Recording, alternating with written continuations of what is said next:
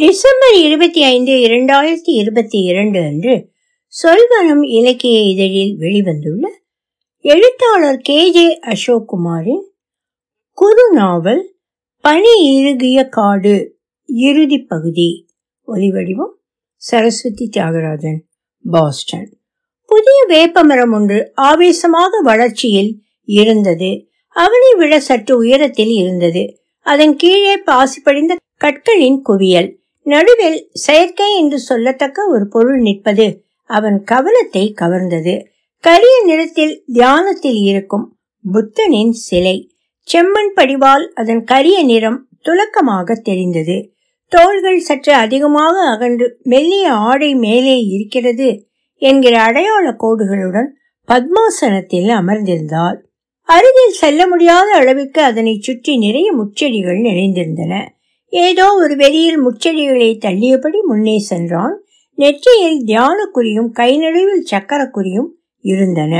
கண்கள் தாழே இருந்ததால் கீழே நோக்குவது போன்று இருந்தது. சற்று தொலைவில் இருந்து பார்க்கும்போது ஆழ்ந்த தியானத்தில் இருப்பதாக தோன்றும். அவன் உயரத்தில் இருந்த புத்தரின் தலையில் சுருட்டை முடி அடையாளமாக செதுக்கப்பட்டிருந்தது. நத்தைகள் ஊர்வது போன்று தலைமுடியில் அலங்காரம். நீண்ட நேரம் தியானத்தில் இருக்கும் அவர் கண்களையே பார்த்து கொண்டிருந்தான். வெளியே வர 20 அடி வரை முட்கள் அடர்த்தியாக இருந்தன. வெளியே வந்து முச்செடிகளை வெட்டி எடுக்க ஆரம்பித்தான். முக்கிய வேலையை தன்னை ஈடுபடுத்திக் கொள்ளும் போது ஏற்படும் ஆழ்ந்த அமைதி மனதில் தோன்றியது. என்ன வேலை செய்கிறோம் என்பதை மறந்திருந்தான். இளம் காலை அது என்பதை இதமான சூரிய ஒளியில் முட்களின் அடர்த்தி குறைவாக தெரிந்தது. நீராகாரத்தை குடித்துவிட்டு வயலுக்கு போக கிளம்பியிருந்த அக்காவோ உள்ளே தேடி சிறு அருவாளும் மண்வெட்டியையும் கொடுத்துவிட்டு சென்றான். அவன் பிள்ளைகள் அவனை கண்டு நின்று பார்த்துவிட்டு பள்ளிக்கு சென்றன. மல்லி அவனை ஒரு அரசு அதிகாரி என்று நினைத்து கொண்டாள்.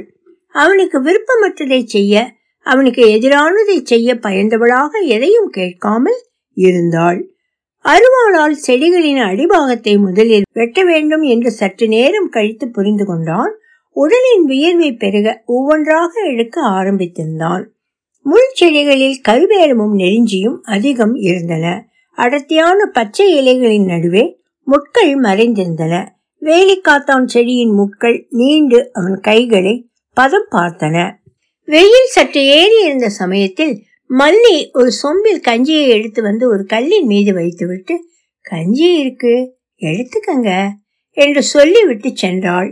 அவன் தலை தூக்கி பார்த்தபோது 20% தான் முடிந்திருப்பதை அறிந்தான். பாறையில் இருந்த கஞ்சி சொம்பு அவன் கண்களில் சிறு ஒளி கீற்று போல தெரிந்தது. வெயிலில் அதன் ஒளி அருகில் செல்ல செல்ல மங்கியது.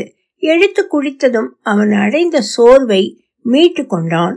கம்பங்கஞ்சியில் வெங்காயமும் மோரும் விடப்பட்டிருந்தது. அதை குடித்ததும் வயிறு மிக அடர்த்தி அடைந்ததாக உணர்ந்தான்.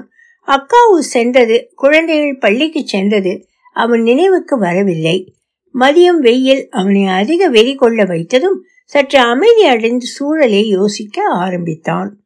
சட்டையை கழட்டி விட்டு மீண்டும் வேலை செய்ய தொடங்கினான். பலியின் உடம்புடன் வேலை செய்ய தொடங்கியதும் வேர்வை உடலில் ஒட்டுவது குறைந்திருந்தது. அங்கிருந்து காற்றில் வேர்வை ஆவியாவதை உணர்ந்தான். அவன் மூச்சு காற்றை அவனே கேட்பது முதல் முறை என தோன்றியது. மூச்சு காற்று மிக நெருக்கமான தன் மனதுடன் பேசுகிறது. மூச்சின் வேகம் அதிகரிக்க மனம் வேகமாக யோசிக்க செய்கிறது. முன்னமே எது தேவை என்பதை உடல் அறிந்து தன்னை அதில் ஈடுபடுத்திக் கொள்கிறது.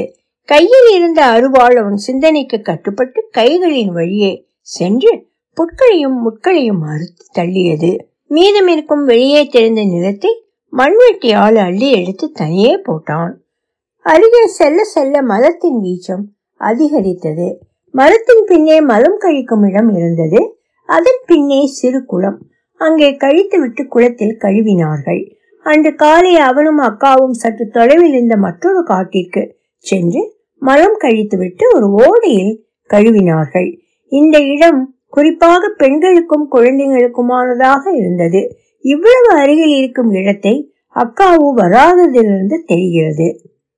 உடைந்து கிடந்த மண்பானையை எடுத்து குளத்தில் தண்ணீர் மொண்டு வந்து சிலையை கழுவினான். செம்மண் விலகத் தொடங்கியது. வைக்கோல் நாரை வைத்து தேய்த்து கழுவினான். வெள்ளை கல் போன்று நிறம் மாற சூரிய வெளிச்சத்தில் சற்று நேரத்தில் காய்ந்து காய்ந்த இடத்தில் வெண்ணிற கோடுகள் எழுந்தன. சிலை முன்னே நீண்ட இடம் அதை அணுகுவதற்கு தோதாக இருந்தது.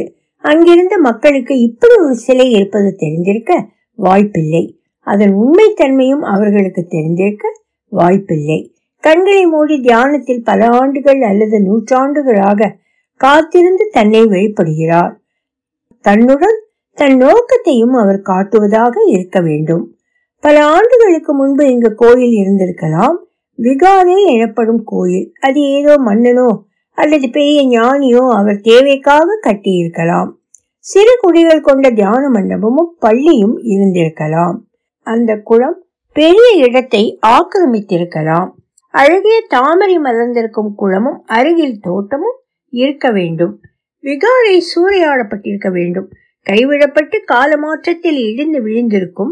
சிறு சிறு அலகுகளாக பெயர்ந்து ஒவ்வொன்று விலக உள்ளிருந்த தெய்வம் சிலையாக மாறிவிட்டிருக்கும். யாரோ ஒருவர் எதற்கோ என்று குளத்தின் கரையில் தூக்கி வைத்திருக்கிறார். மரங்கள் செடிகள் சூழ்ந்து நூற்றாண்டுகளுக்காக காத்திருக்கும் புத்தருக்கு தெரியாது. யாரோ ஒருவன் தன்னை மீண்டும் தூய்மை செய்து வழிபடுவதற்கு ஏற்பாடு செய்வான் என்று. கம்பீரமும் அழகும் கொண்டிருந்தது சிலை. நத்தை சிகைக்கு மேலே தாமரை முட்டு ஒன்று நின்றிருந்தது. புருவங்கள் வளைந்து உள்ளே நெற்றி பொட்டின் கீழ் இணைந்திருந்தன. மூக்கு சிதிலமடைந்து உடைந்திருந்தது. உடைந்த சில்லு இங்கு கிடக்கலாம். காதுகள் அழகிய வடிவாக வளைந்து கீழ்ப்பகுதி ஓட்டையாக நீண்டிருந்தது. கழுத்தில் வளையங்கள் மாட்டப்பட்டது போன்று வரிசை மடிப்புகள். உடலில் ஒரு பக்கம் மூடப்பட்ட ஆடை அழகிய மடிப்பாக செதுக்கப்பட்டிருந்தது. வயிறு லேசாக பருத்து, கைகள் ஒன்றன் மேல் ஒன்றாக இதழ்கள் போல விரிந்திருந்தன. மெல்ல இதழ்களை விரித்து சிரிக்கும் பாவனை முகத்தில் தெரிந்தது. நீண்ட பாதையை நன்கு கூட்டியதில் நடக்கும் இடமாக மாறியிருந்தது. அவன் நினைத்ததை விட அதிக மெருகுடன் அந்த இடம் துலக்கம் பெற்று விட்டது. தராசின் மேல் கீழ் ஆடல் போல மனம் ஆடி நிலை பெற்றது. இந்த இடத்தை மனதில் நினைத்தது போன்ற பிரமை தன்னை சூழ்ந்திருந்தது. ஒரு கணத்திற்கும் குறைவான நேரமே அறிந்திருந்தான். அம்மாவின் கனிந்த உருவம் என்றுமில்லாத வகையில் மனதில் நிழலாடியது. அம்மாவுடன் தனித்த நீண்ட வாழ்க்கையில் அவளை அறிந்த மிக மெல்லிய தருணங்களை ஒன்றிணைந்து மலர்ச்சி போன்று கூறியபடி வந்தது. அப்பா இறந்ததை அவள் நினைவு கூறுவதே இல்லை. எந்த இடத்திலும் அப்பாவை விட்டு கொடுத்து பேசியதும் இல்லை. தன் வாழ்வின் மிக உன்னதம் அவர் என்கிற எண்ணம் அவள் மனதில் இருக்கிறது. அதைத்தான் அவள் மீண்டும் மீண்டும் வெளிப்படுத்தி கொண்டிருக்கிறாள். லட்சிய வாழ்க்கை வாழ்வது போலத்தான் அவளுக்கு இந்த வாழ்க்கை. எதையும் தனித்தே செய்ய வேண்டும் என்கிற வெறி அவளுக்கு உண்டு. அப்பா இறந்த நினைவு நாளை மட்டும் அரிசியும் பருப்பும் சேர்த்த கஞ்சி கொடுத்து நினைவு கூர்வாள்.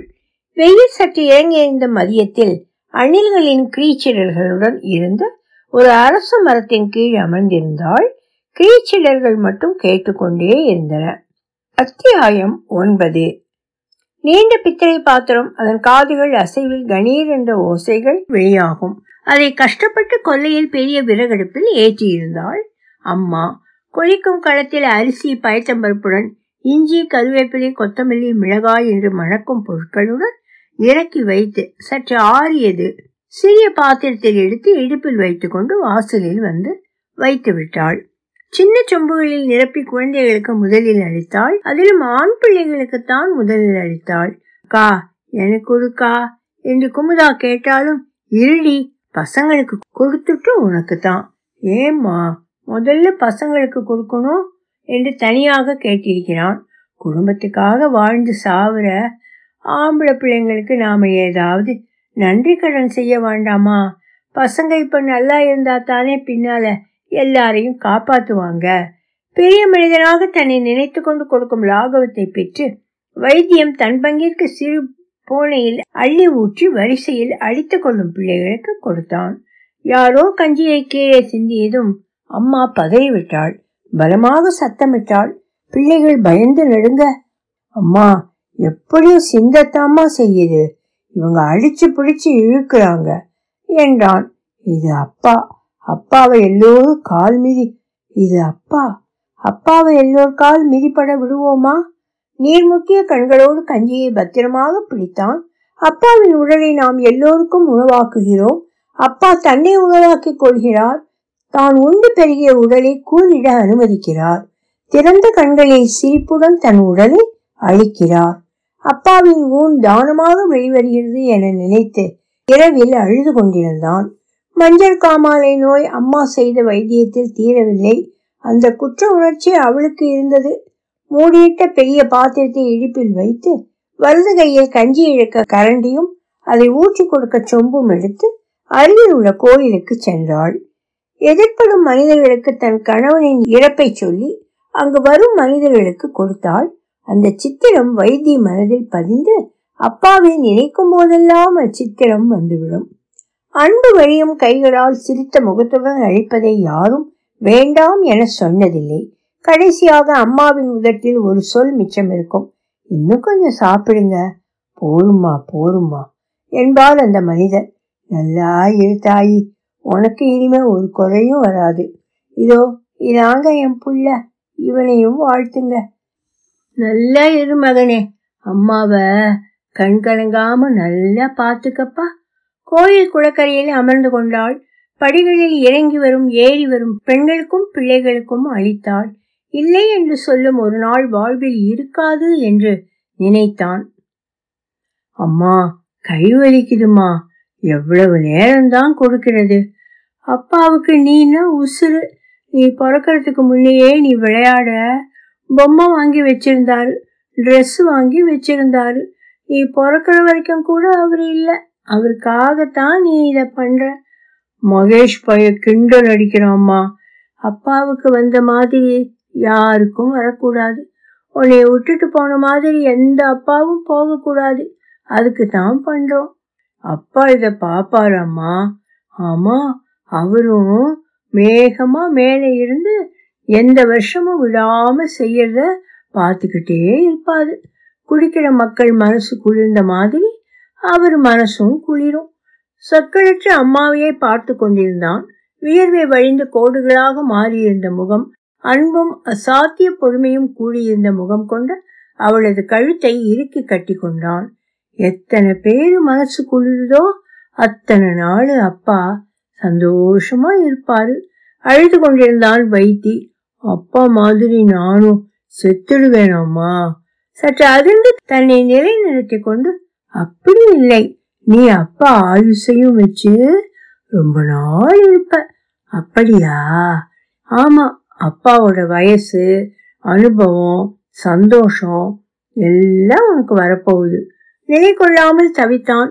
நிலமெங்கும் நீர் கொண்டு தெளிந்தது போன்ற குளிர்ச்சி, நீரின் கனம் கூட நிலமிழகி தன்னை உணவாக்கி கொடுக்கும் அழகு, மனிதர்களின் மென் கரங்கள் தோளின் மீது பட்டு அன்பை பரிமாறும் நிகழ்ச்சி, கட்டியணைத்த மனிதர்களின் அகத்தை நினைத்துக் கொள்கிறான்.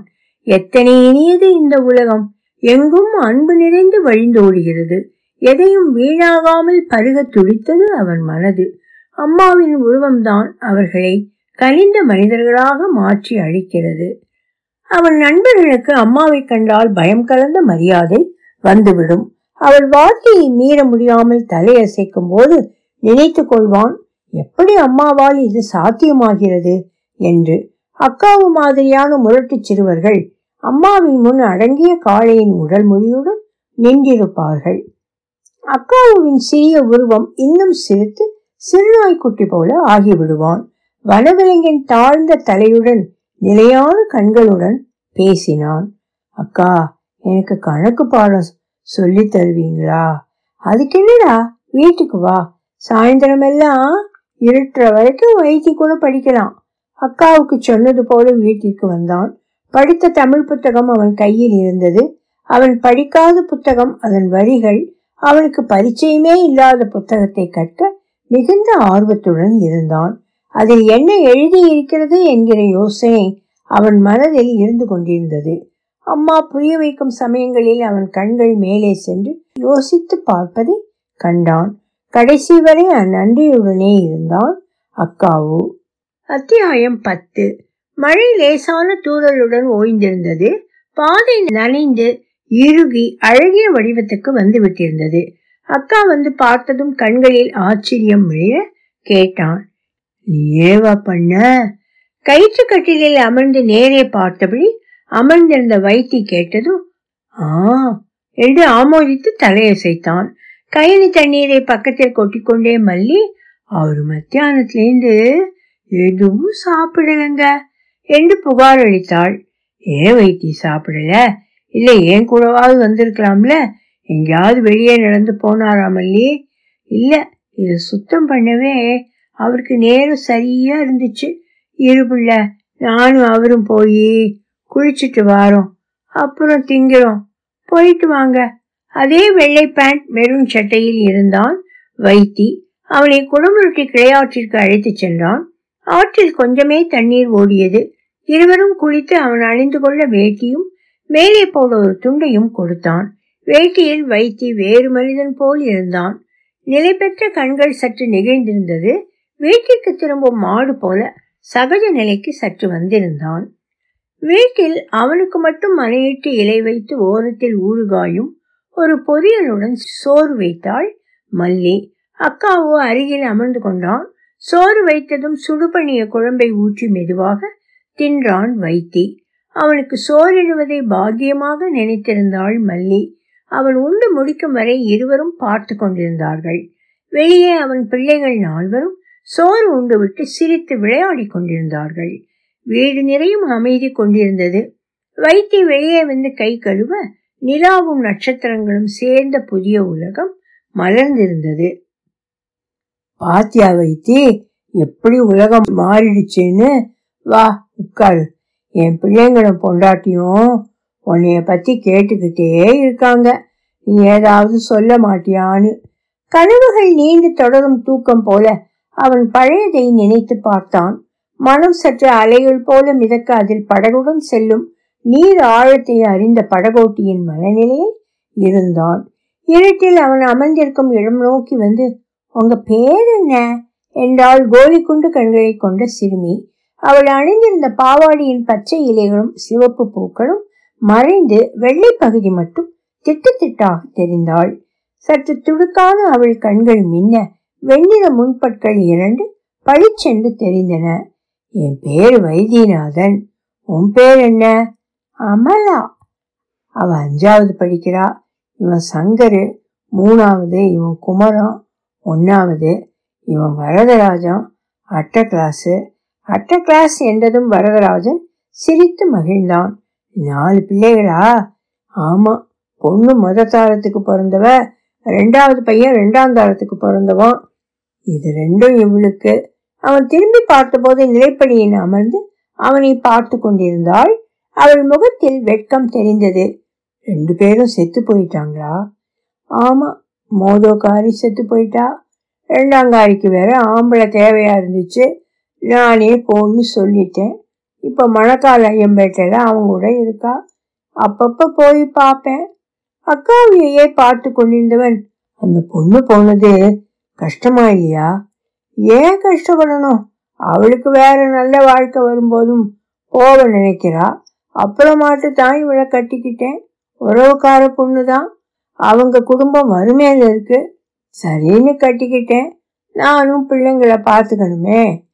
உங்களுக்கு எத்தனை பிள்ளைங்க பொண்ணுங்க என்றாள் மல்லி. அவள் குரல் திடீரென ஒலித்ததும் திரும்பி பார்த்தான். ஒரே ஒரு பையன்தான். பொண்டாட்டி? அவளும் இருக்கா. அவன் பேசாமல் அமர்ந்திருந்தான். சொல்லுவதனால் எதுவும் நிகழ்ந்து விட போவதில்லை என்கிற எண்ணத்தோடு. அந்த அமைதி சூழல் மாறுவதை உணர்ந்த அக்காவும் சரி, எல்லாம் சரியாயிடும் என்றான். சற்று அதிர்ந்து தன் கண்களில் நீர் கோர்ப்பதை அறிந்து உடல் விதப்புடன் அவனை நோக்கினான். அந்த மாலையில் பிள்ளைகள் விளையாடுவதை கூர்ந்து கவனித்துக் கொண்டிருந்த அவன் நினைவுகளை அவன் கேள்விகள் அழித்து கொண்டிருந்தது. பரிசுத்தமான அன்பு கொண்ட இப்பிள்ளைகள் எப்படி தன்னை நோக்கின என்பதன் அர்த்தத்தை அவன் சொல்லும் அச்செயல் தடுத்துவிடும் என நினைத்தான். உணவுண்ட பிள்ளைகள் வெட்ட வெளியில் விரித்த பாயில் பால் நிலவின் வெளிச்சத்தில் ஒவ்வொன்றாக உறங்க தொடங்கி இருந்தன. நட்பான பின்னே கதைகள் சொல்ல கேட்டன. குழந்தைகள் சூழ அமர்ந்த வைத்திக்கு கதை சொல்லுதலே அலாதியாக இருந்தது. சற்று நேரத்தில் தூங்கியதும் அவனை அழைத்து கொண்டு குளக்கரைக்கு சென்றான் அக்காவோ. அவனுக்கு தன்மேல் இருக்கும் கரிசனம் விருந்தாளி என்பதை தாண்டி நிஜ அக்கறை என வெளிப்பட்டது. அக்காவு, இந்த குளம் இரவுல எவ்வளவு அழகா இருக்கு. அக்காவு அதை பார்த்து கொண்டே பக்கத்தில் அவன் அமர்வதற்கு இடமளித்து மண்மேடு ஒன்றில் அமர்ந்தான். அந்த வரிசை முழுவதும் சிறு சிறு பனைமரங்கள் சிறு குழந்தையின் உயரத்தில் இருந்தன. இந்த மரமெல்லாம் வளர்ந்தா இன்னும் நல்லா இருக்கும்ல என்றான். நீர் தெளிந்து பூத்திருந்தது. அதன் மலர்ச்சியில் இரவின் ஒலிகளை உருவாக்கும் காரணி போல இருந்தது. எந்த சலனமும் இன்றி ஒரு நீர்நிலையை பார்க்கும்போது ஏற்படும் பரவசம்தான் என தோன்றியது. ஏன் காவு அப்படி சொல்ற என்றான். அவன் பேசக்கூடும் என காத்திருந்தது போல திரும்பி, எல்லாம் சரியாயிடும்னு சொன்னேனே அதுவா என்றான். எனக்கு 3 பொண்டாட்டி, 4 பிள்ளைங்க, 2 அம்மா வளர்த்தது, என்னோட சித்தி, அம்மாவோட தங்கச்சி, அம்மாவுக்கு 7 பிள்ளைங்க, சித்திக்கு பிள்ளையே கிடையாது, கடைசி பிள்ளையா அம்மாவுக்கு நான் பிறந்தோன்னு தூக்கிட்டு வந்துடுச்சு சித்தி. ஆனா கடைசி வரைக்கும் என்கிட்ட நான் உன் அம்மா இல்லைன்னு சொல்லல. ஒரு 10 வயசு இருக்கும்போது பக்கத்து வீட்டு பையன், டேய் நீ சித்திக்கிட்ட தாண்டா வளர்றன்னு சொன்னான். அவனுக்கு யாரும் சொன்னது நான் நம்பல. நானும் சித்திக்கிட்ட கேட்கவும் இல்லை, மனசுலயே வச்சுக்கிட்டு இருந்தேன். அம்மாவா வளர்த்த சித்திக்கு அவ்வளவு அன்பு என் மேல, அவ்வளவு பிரியமா வளர்த்தா. ஒரு சொல்லு என்னை திட்டினதில்ல. நான் வச்சிருக்கிற 2 ஏக்கரா நிலம், இந்த வீடு எல்லாம் அதோடதுதான். என் சின்ன வயசுலயே என் சித்தப்பா செத்துட்டாரு. சித்தி 6 வருஷத்துக்கு முந்தி பெரிய வியாதியோ என்னவோ உள்ளுக்குள்ளேயே இருந்து பொசுக்குன்னு போயிடுச்சு. சித்தி செத்ததுலேருந்து பணம் கொடுறான்னு என் அம்மா கேட்டுக்கிட்டே இருக்கு. என் அண்ணங்களுக்கும் அக்காளுக்கும் கொடுக்க சொல்லி இன்னும் பெனாத்திக்கிட்டே கிடக்கு. ஆழ்ந்து யோசிப்பது போல அமைதியாக இருந்தார்கள். அதுவரை இருந்த குளம் தன் குளிர்ச்சியை இழந்து மல நாற்றம் வீசும் இடமாக மாறியதை அறிந்தான் வைத்தி.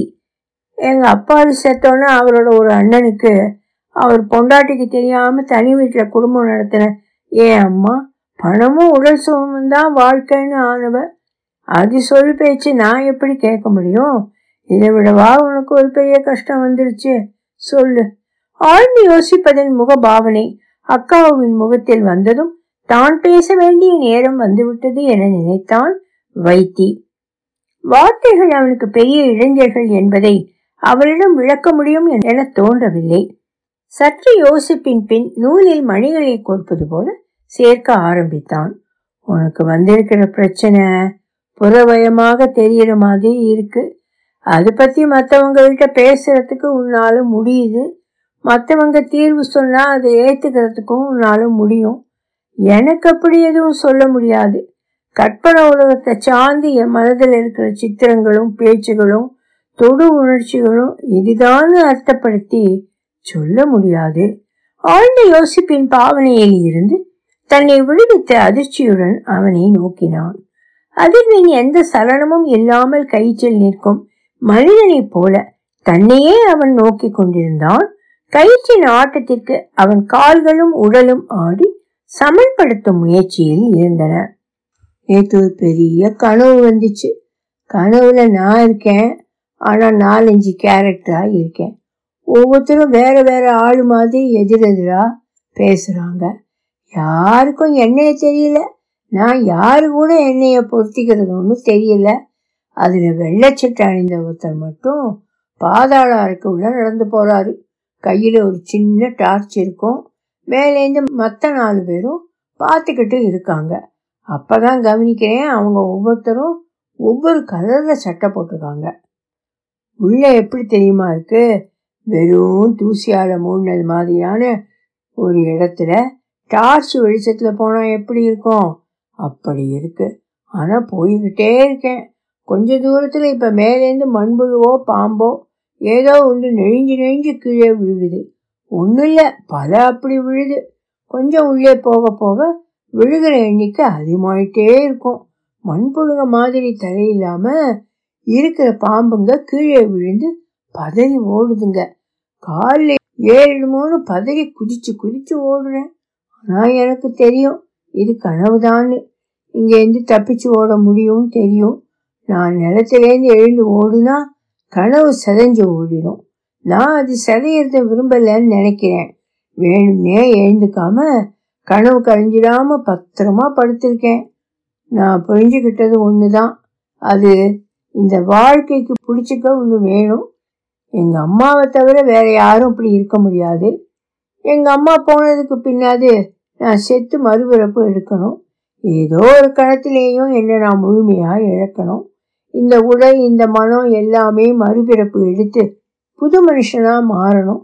அது நடக்கிற வரைக்கும் நான் இப்படித்தான் இருப்பேன்னு நினைக்கிறேன். எனக்கு தெரியும் நான் செத்தா திரும்பி வர முடியாதுன்னு, ஆனா நான் சாகணும்னு நினைக்கிறேன். நான் சொல்றது என்னைய மட்டும், என்கிட்ட இருக்கிற பிரஜைய சொல்றேன். அத்தியாயம் 11. விடியலுக்கான ஒலிகள் கேட்க தொடங்கி இருந்தன.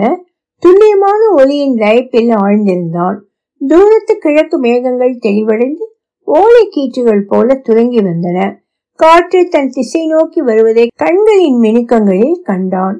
பக்கத்தில் படுத்திருந்த அக்காவு கண்களை கசக்கி எழுந்து அமர்ந்த போது, மணி இப்ப என்ன இருக்கும் என்றான்.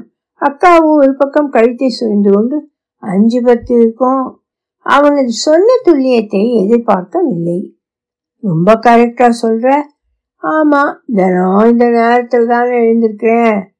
நேற்று பேச்சின் நீளம் சற்று அதிகமானதும் அதனால் அயற்சியும் தொய்வும் ஏற்பட்டு சட்டென படுத்து விட்டான் அக்காவு. அவரிடத்தில் பால் சுரண்டிருந்ததையும் பொருட்படுத்தாமல் அப்படியே தூங்கியிருந்தான். வைத்திய அமர்ந்திருந்து பார்த்தவன் பின் குளக்கரைக்கு சென்று உலாவிய பின்னும் தூக்கத்தின் அசதி அவனுக்கு தோன்றவில்லை. லேசாக குளிர ஆரம்பித்த போது வந்து அவன் பக்கத்து பாயில் படுத்து வானத்தை பார்த்து கொண்டிருந்தான். தூக்கம் மெல்லிய விளக்கம் போன்றிருந்தது. சிறிது நேரம் மட்டுமே நிகழும் அது. பின்னால் முழுவதும் முழு விழிப்புடன் இருந்தான். நிலத்தில் நாயின் கால்கள் பிராண்டும் அசைவுகள் மனதை உலுக்குவது போல பிரஞ்ஞை இருப்பதை அவன் பல நேரங்களில் அறிந்திருந்தான். ஏதோ ஒரு சிந்தனை என்று மட்டுமே நினைத்திருந்தான். ஒவ்வொரு நாளும் புதிய விஷயங்கள் மனதின் அடுக்குகளில் நிகழும் சேகரம் போல விழிப்பு அவனிடம் இருந்தது. ஒவ்வொன்றாக அறியவும் ஒவ்வொன்றாக விடவும் முடிகிறது. சொற்சேர்க்கைகளை வைத்து அறிந்தவற்றை புரிந்து கொள்ள எத்தனிப்பான். அம்மாவிற்கு ஏற்பட்ட முதல் காயம் நினைவிற்கு வந்தது. ஒரு சைக்கிள் ஓட்டியவன் சிறுவன் அதிவேக ஆவேச ஓட்டத்தில் இடையில் அம்மா கவனமற்று நுழைகிறாள். லேசாக வண்டியின் பின்பக்கம் அவள் கால் முட்டியை இடிக்கிறது. ஒரு காலை பதறி தூக்க நிலைகுலைந்து பின்பக்கம் விழுகிறாள். விழுந்த இடம் செங்கல் அடுக்கி வைத்த இடம். கைகால் சிராய்ப்புடன் மண்டை உடைகிறது. இலகுவாக அதிலிருந்து தன் உடலை மீட்க முடியும். ஆனால் அம்மா ஒரு குழந்தையின் தடுமாற்றம் போல முதிர்ச்சியின்மையுடன் விழுகிறாள். தன்னை தன் கால்களில் பிழைத்து எழுந்து நிற்க தெரியாமல் மெதுவாக தலை மட்டும் தூக்கி பார்க்கிறாள். வைத்தி ஓடி அவளை தூக்கி பிடித்தான். தான் மனிதனாகவும் அம்மா குழந்தையாகவும் ஆன தருணம். அம்மாவை தள்ளிவிட்ட சைக்கிள் பையனை அடிக்க கிளம்பினான். அவன் வேகம் கண்டு அவனே, என் மேல் தப்பில்ல, அந்த அம்மாதான் பின்னாடி பார்த்துக்கிட்டே வந்தாங்க என்றான் அவசர அவசரமாக. அப்போது அவன் ஆத்திரம் தீரவில்லை. அவன் கைகள் பல்வேறு அடிகளை அவன் மேல் பாய்ச்சி இருந்தன. யாரோ சிலர் தடுத்து, அம்மாவை பாரப்பா என்றார்கள்.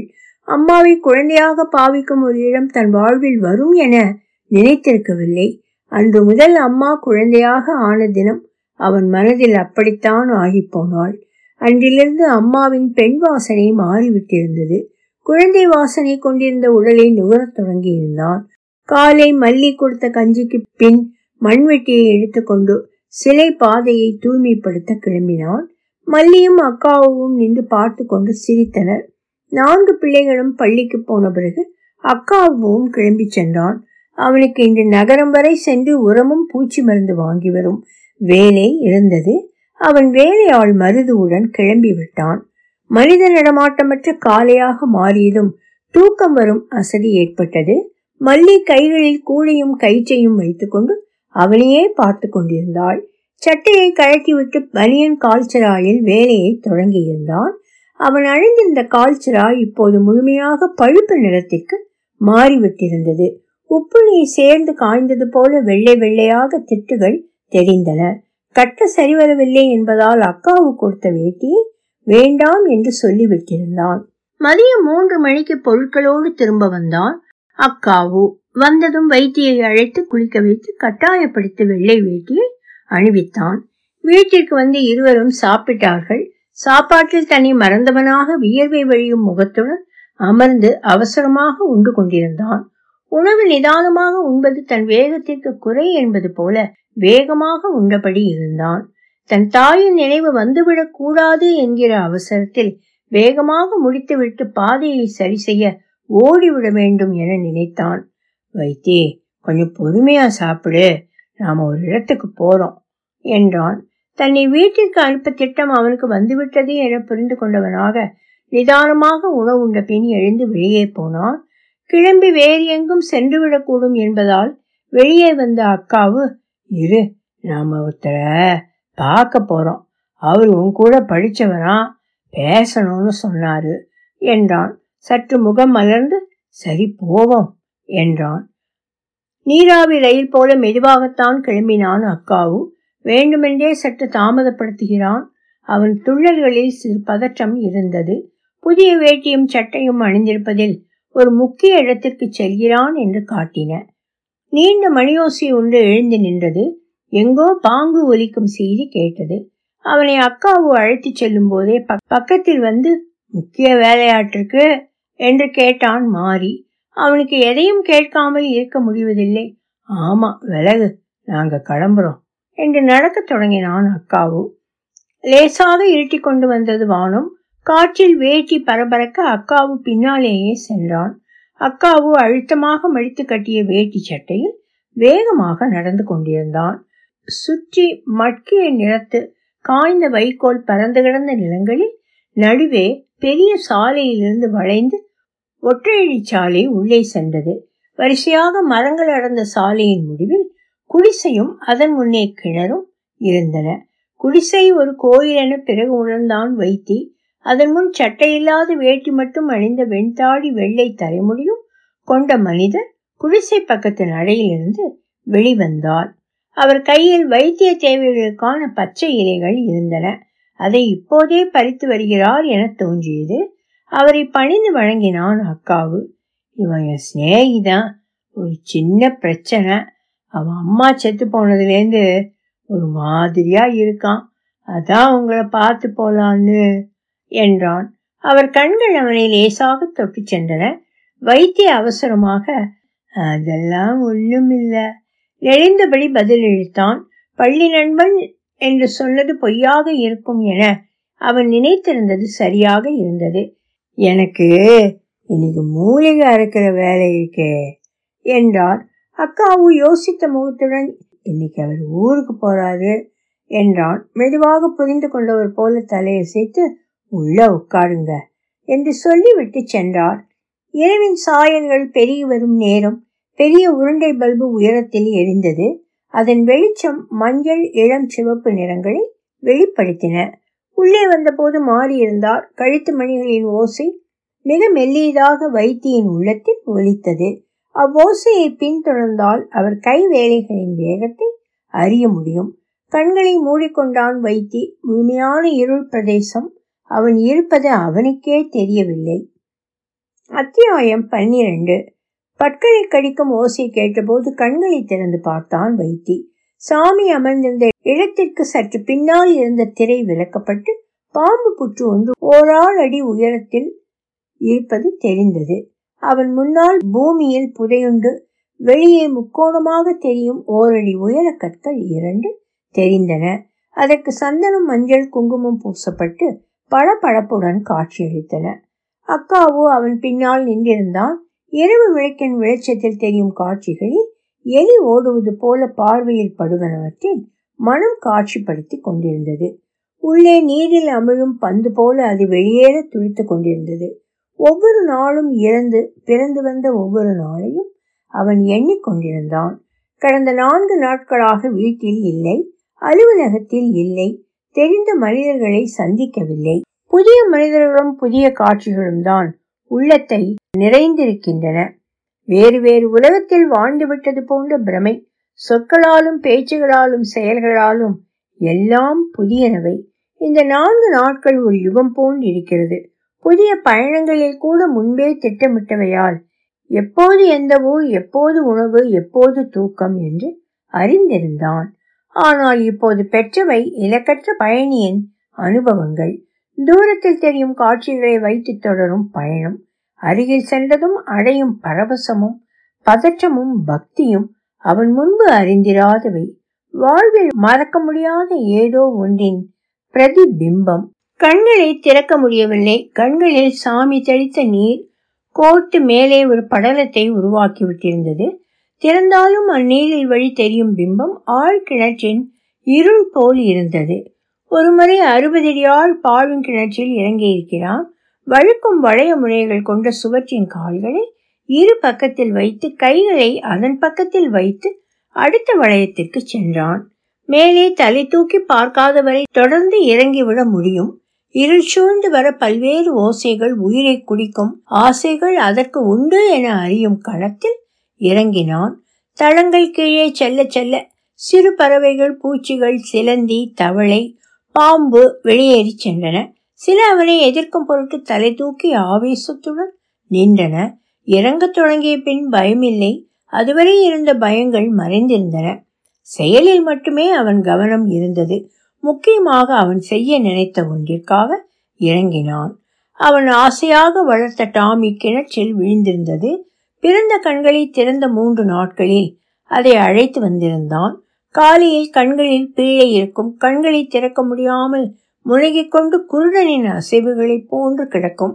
துடைத்து குளிப்பாட்டி பால் தந்து மடியில் வைத்து கொஞ்சி கொண்டிருந்தான்.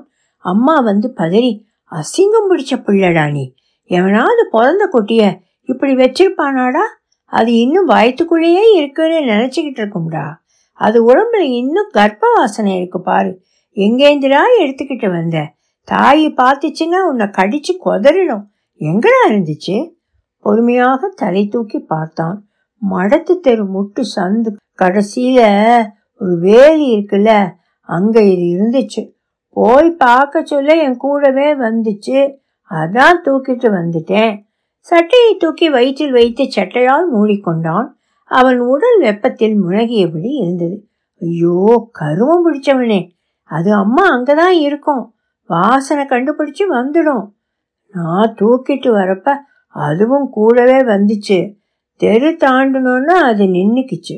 குதித்து குதித்து ஓடும் அழகில் அதன் பின்னே ஒவ்வொரு நாளும் ஓடிக்கொண்டிருந்தான்.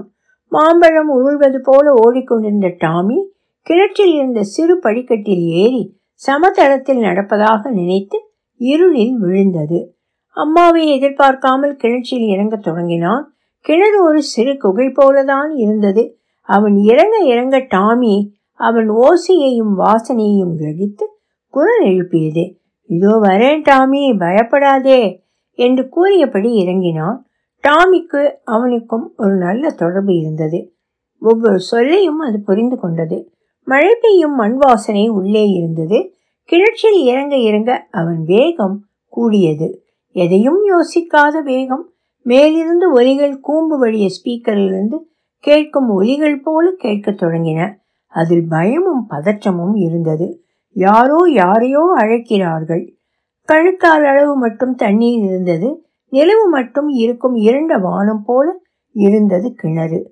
அந்த வட்ட ஒளி மேலிருந்து வருவது, அதை வைத்தே நீரின் அசைவுகளை கொண்டு டாமியை கண்டுபிடித்து தூக்கினான். அதன் பயந்த ஒலி அடித்தொண்டையின் கீறல்கள் போல ஒலிக்க, பயப்படாதே டாமி, பயப்படாதே, நான் தான் வந்துட்டேன்ல, ஏன் பயப்படுற என கட்டி அணைத்தான். முழுமையாக நனைந்திருந்த டாமி அவன் உடலோடு ஒட்டி கொண்டது.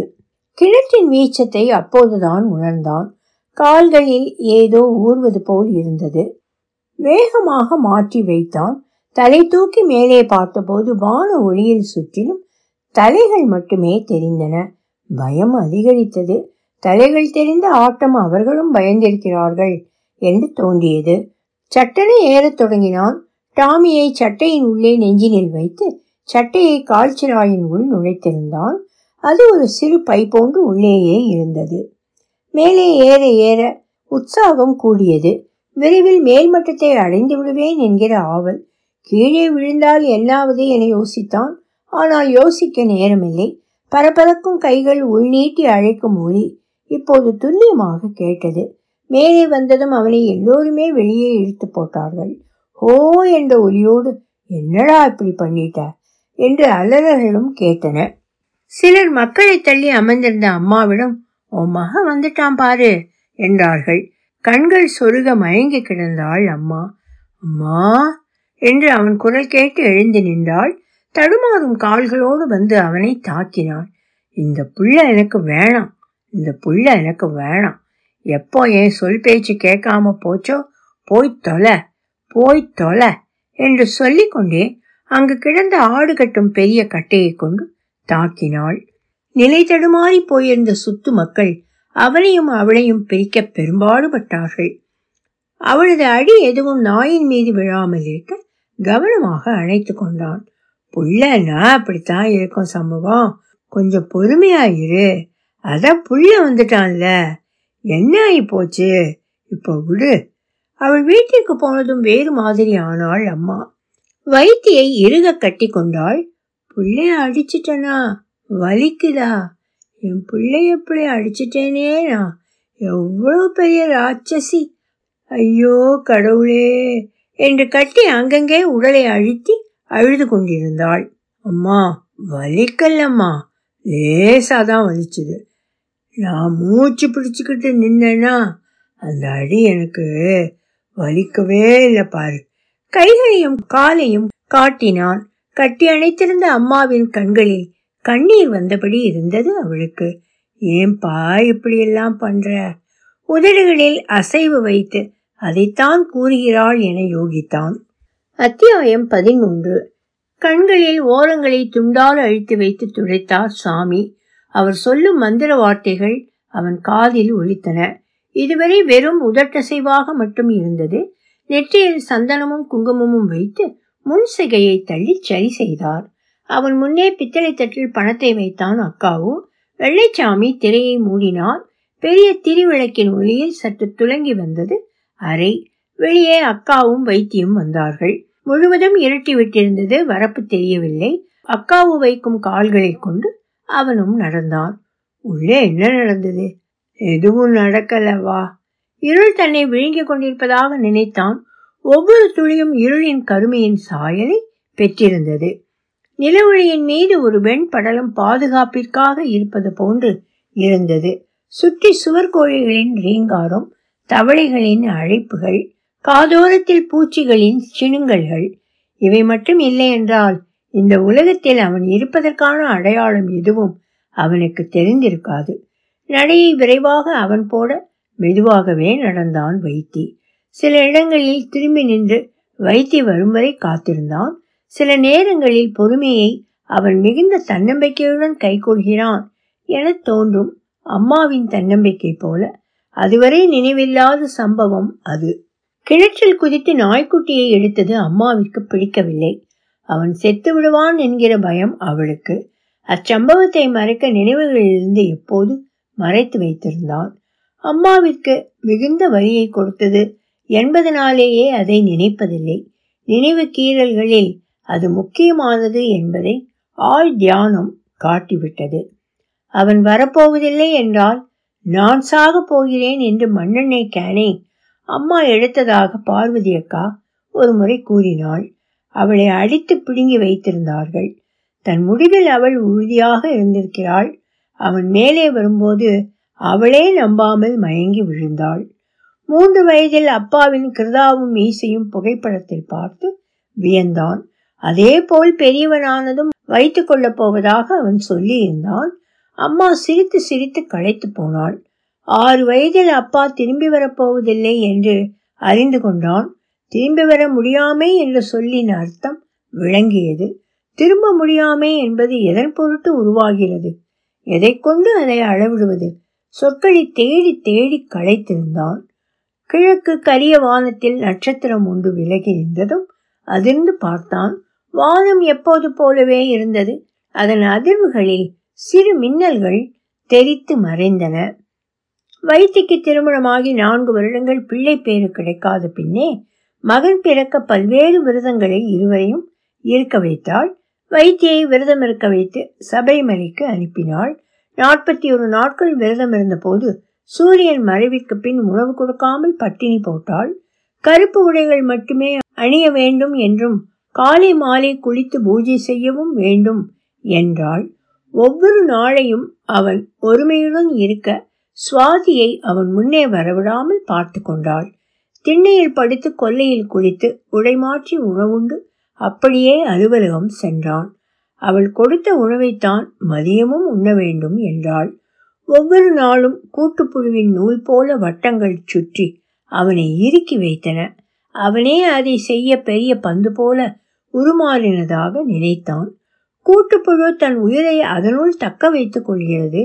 மிக மெல்லிய படலம் உருவாகி வரும்போது அதை ஏற்கும் மன அமைதி உருவாவது எளிதானதல்ல. உலகத்தை காணாமலும் உணவை தேடாமலும் அது தன்னை இறுக்கிக் கொள்கிறது. வேண்டிய மட்டும் தன்னை உருமாற்றம் செய்து கொள்கிறது. அதன் உருவத்தை, நிறத்தை, வடிவை அதுவே அப்பருவத்தில் தேர்வு செய்கிறது. எதன் பொருட்டு செய்கிறது, யாரை திருப்திப்படுத்த, யாருக்கான வாழ்க்கை அது தேர்வு செய்கிறது என்பதை தன்முன்னே இருக்கும் உலகை அது புரிந்து கொள்ளும் நொடியில் மட்டுமே நிகழ்கிறது. புழுக்களின் கூட்டத்திலிருந்து விலகி தனித்து சென்று ஒரு கிளையின் தலைகீழாக தொங்க தொடங்கி கொஞ்சம் கொஞ்சமாக தன்னை மூடிக்கொள்கிறது. எத்தனை நாட்கள், எத்தனை மாதங்கள், எத்தனை யுகங்கள் என்று கூட அதற்கு தெரிந்திருக்க வாய்ப்பில்லை. சபரிமலையில் இறங்கிய கொஞ்ச நேரத்தில் அவன் வந்த கோஷ்டியிடமிருந்து காணாமல் போனான். கூட்ட நெரிசலில் அவனால் அவர்களை கண்டுபிடிக்க முடியவில்லை. கழுத்தில் அணிந்திருந்த மணிகளின் ஓசையும் சந்தன குங்கும வாசனைகள் நிறைந்த கூட்டத்தில் இருந்தான். கம்பி வேலியாக இருந்த பாதையில் நடந்து சென்றார்கள் சாமிகள். அவன் பதற்றத்தை கண்டு அருகில் நின்ற வயதானவர், என்ன சாமி, ஏன் பதட்டமா இருக்கீங்க? உள்ளே போக இன்னும் ரொம்ப நேரம் ஆகும் என்றார். இல்ல, என் கூட வந்தவங்க யாரும் இல்ல, எப்படி போறதுன்னு தெரியல சற்று அதிர்ந்து அவர், அதான் ஐயப்பனோட லீலை, கன்னிசாமியோட விடமாட்டான், எப்படியும் கூப்பிட்டுருவான், பயப்படாம வாங்க சாமி என்றார். இனி தன் கோஷ்டியை காணப்போவதில்லை என்று தோன்றியது. கடைசியாக வந்த வரப்பக்கத்து பாதையில் ஏறிய போது கூடவே வந்தார் பெரியவர். கன்னிசாமிகளே எப்படியும் பார்க்க வைப்பான், ஆனா அவனை பார்த்ததும் வெளியே வந்தா இங்க இருக்க பிடிக்காது, உடனே ஓட தோணும் என்றார். கூட்டம் கூடியபடியே சென்றது. செல்லும் மனிதர்களின் வேகத்தில் பரவசமும் பக்தியும் கூடிக்கொண்டிருந்தது. வேகமாக செல்வதில் சரணங்களின் குரல் உயர்ந்தன. கண்கள் சுழல கால்களின் பலமின்றி உடல் மிதந்து சென்றது. சரணமையப்பா என்கிற அவனது குரல் அவனுக்கு அந்நியமாக ஒலித்தது. அக்குரலின் புதுமை அவனை ஈர்த்து கொண்டிருந்தது.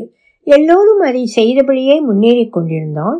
சுற்று பிரகாரத்தை சுற்றி வந்த கடவுளை கண்டபோது அவரின் உருவம் அவனை துணுக்குற வைத்தது. இதுவரை கண்டிராத பரவசத்துடன் உடலில் எல்லா சுரப்பிகள் சுரந்து அவன் உடல் ஈரமாவதை உணர்ந்தான்.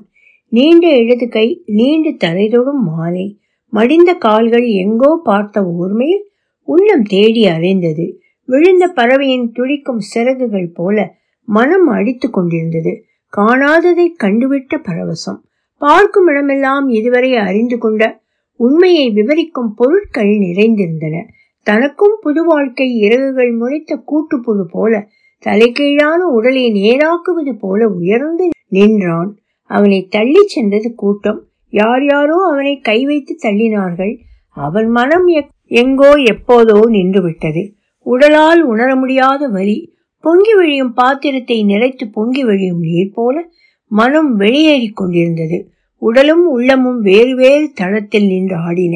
ஈ துடிப்பது போல் இருந்தது உடல். பல்லியின் அருந்து விட்ட வால் போல துடித்து கொண்டிருந்தது மனம். பரவசம், பக்தி, மகிழ்ச்சி, இன்பம், போற்றுதல், ஏதோ ஒரு பெயர் அதற்கு. செமெண்ட் நடைமேடை வந்ததும் அவன் தன் நிலை கொண்டான். கண் எரிச்சலும் வயிற்று பசியும் தெரிந்தது. வெப்பமான காற்று வீச்சு புரிந்தது.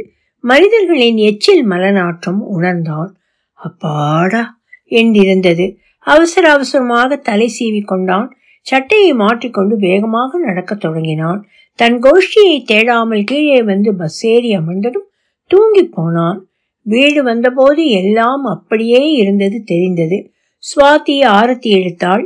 அவள் உதட்டில் சிரிப்பு மலர்ந்திருந்தது. மச்சம் கொண்ட மூக்கு விளைக்க அவனை நோக்கி கொண்டிருந்தாள். உதடுகளில் குறும்பான சிரிப்பு, அவனுக்கு மட்டும் தெரியும்படியான சிரிப்பு. வீடு கலகலம் என்று மாறியது. சுவாதி கருவுற்ற நாளில் அம்மா மிகுந்த அன்பும் பாசத்தோடு அவளை அழைத்து கொண்டாள். மகன் பிறந்தபோது மணிகண்டனே வந்து பிறந்து விட்டான் என அம்மா அதிசயித்தாள். வைத்திதான் சாஸ்திரா என்று பெயரிட்டான். இவ்வளவு நேரம் வாரத்துக்கு மணி 12 என்றாள் மல்லி. புதிய இடத்திற்கு வந்து விட்டது போல் இருந்தது வைத்திக்கு. ஆமா, அங்க முடிய கொஞ்சம் நேரம் ஆயிடுச்சு என்றான். பிள்ளைங்க படுத்துட்டாங்களா?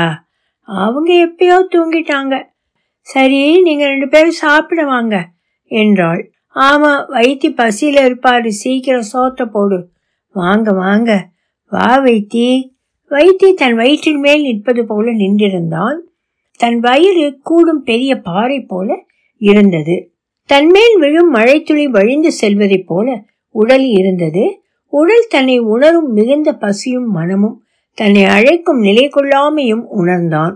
சாஸ்திராவும் சுவாத்தியும் வீட்டு மாடி ஜன்னல் ஓரத்தில் அமர்ந்து தெருவை பார்த்து கொண்டிருக்கும் சித்திரம் மனதில் எழுந்தது.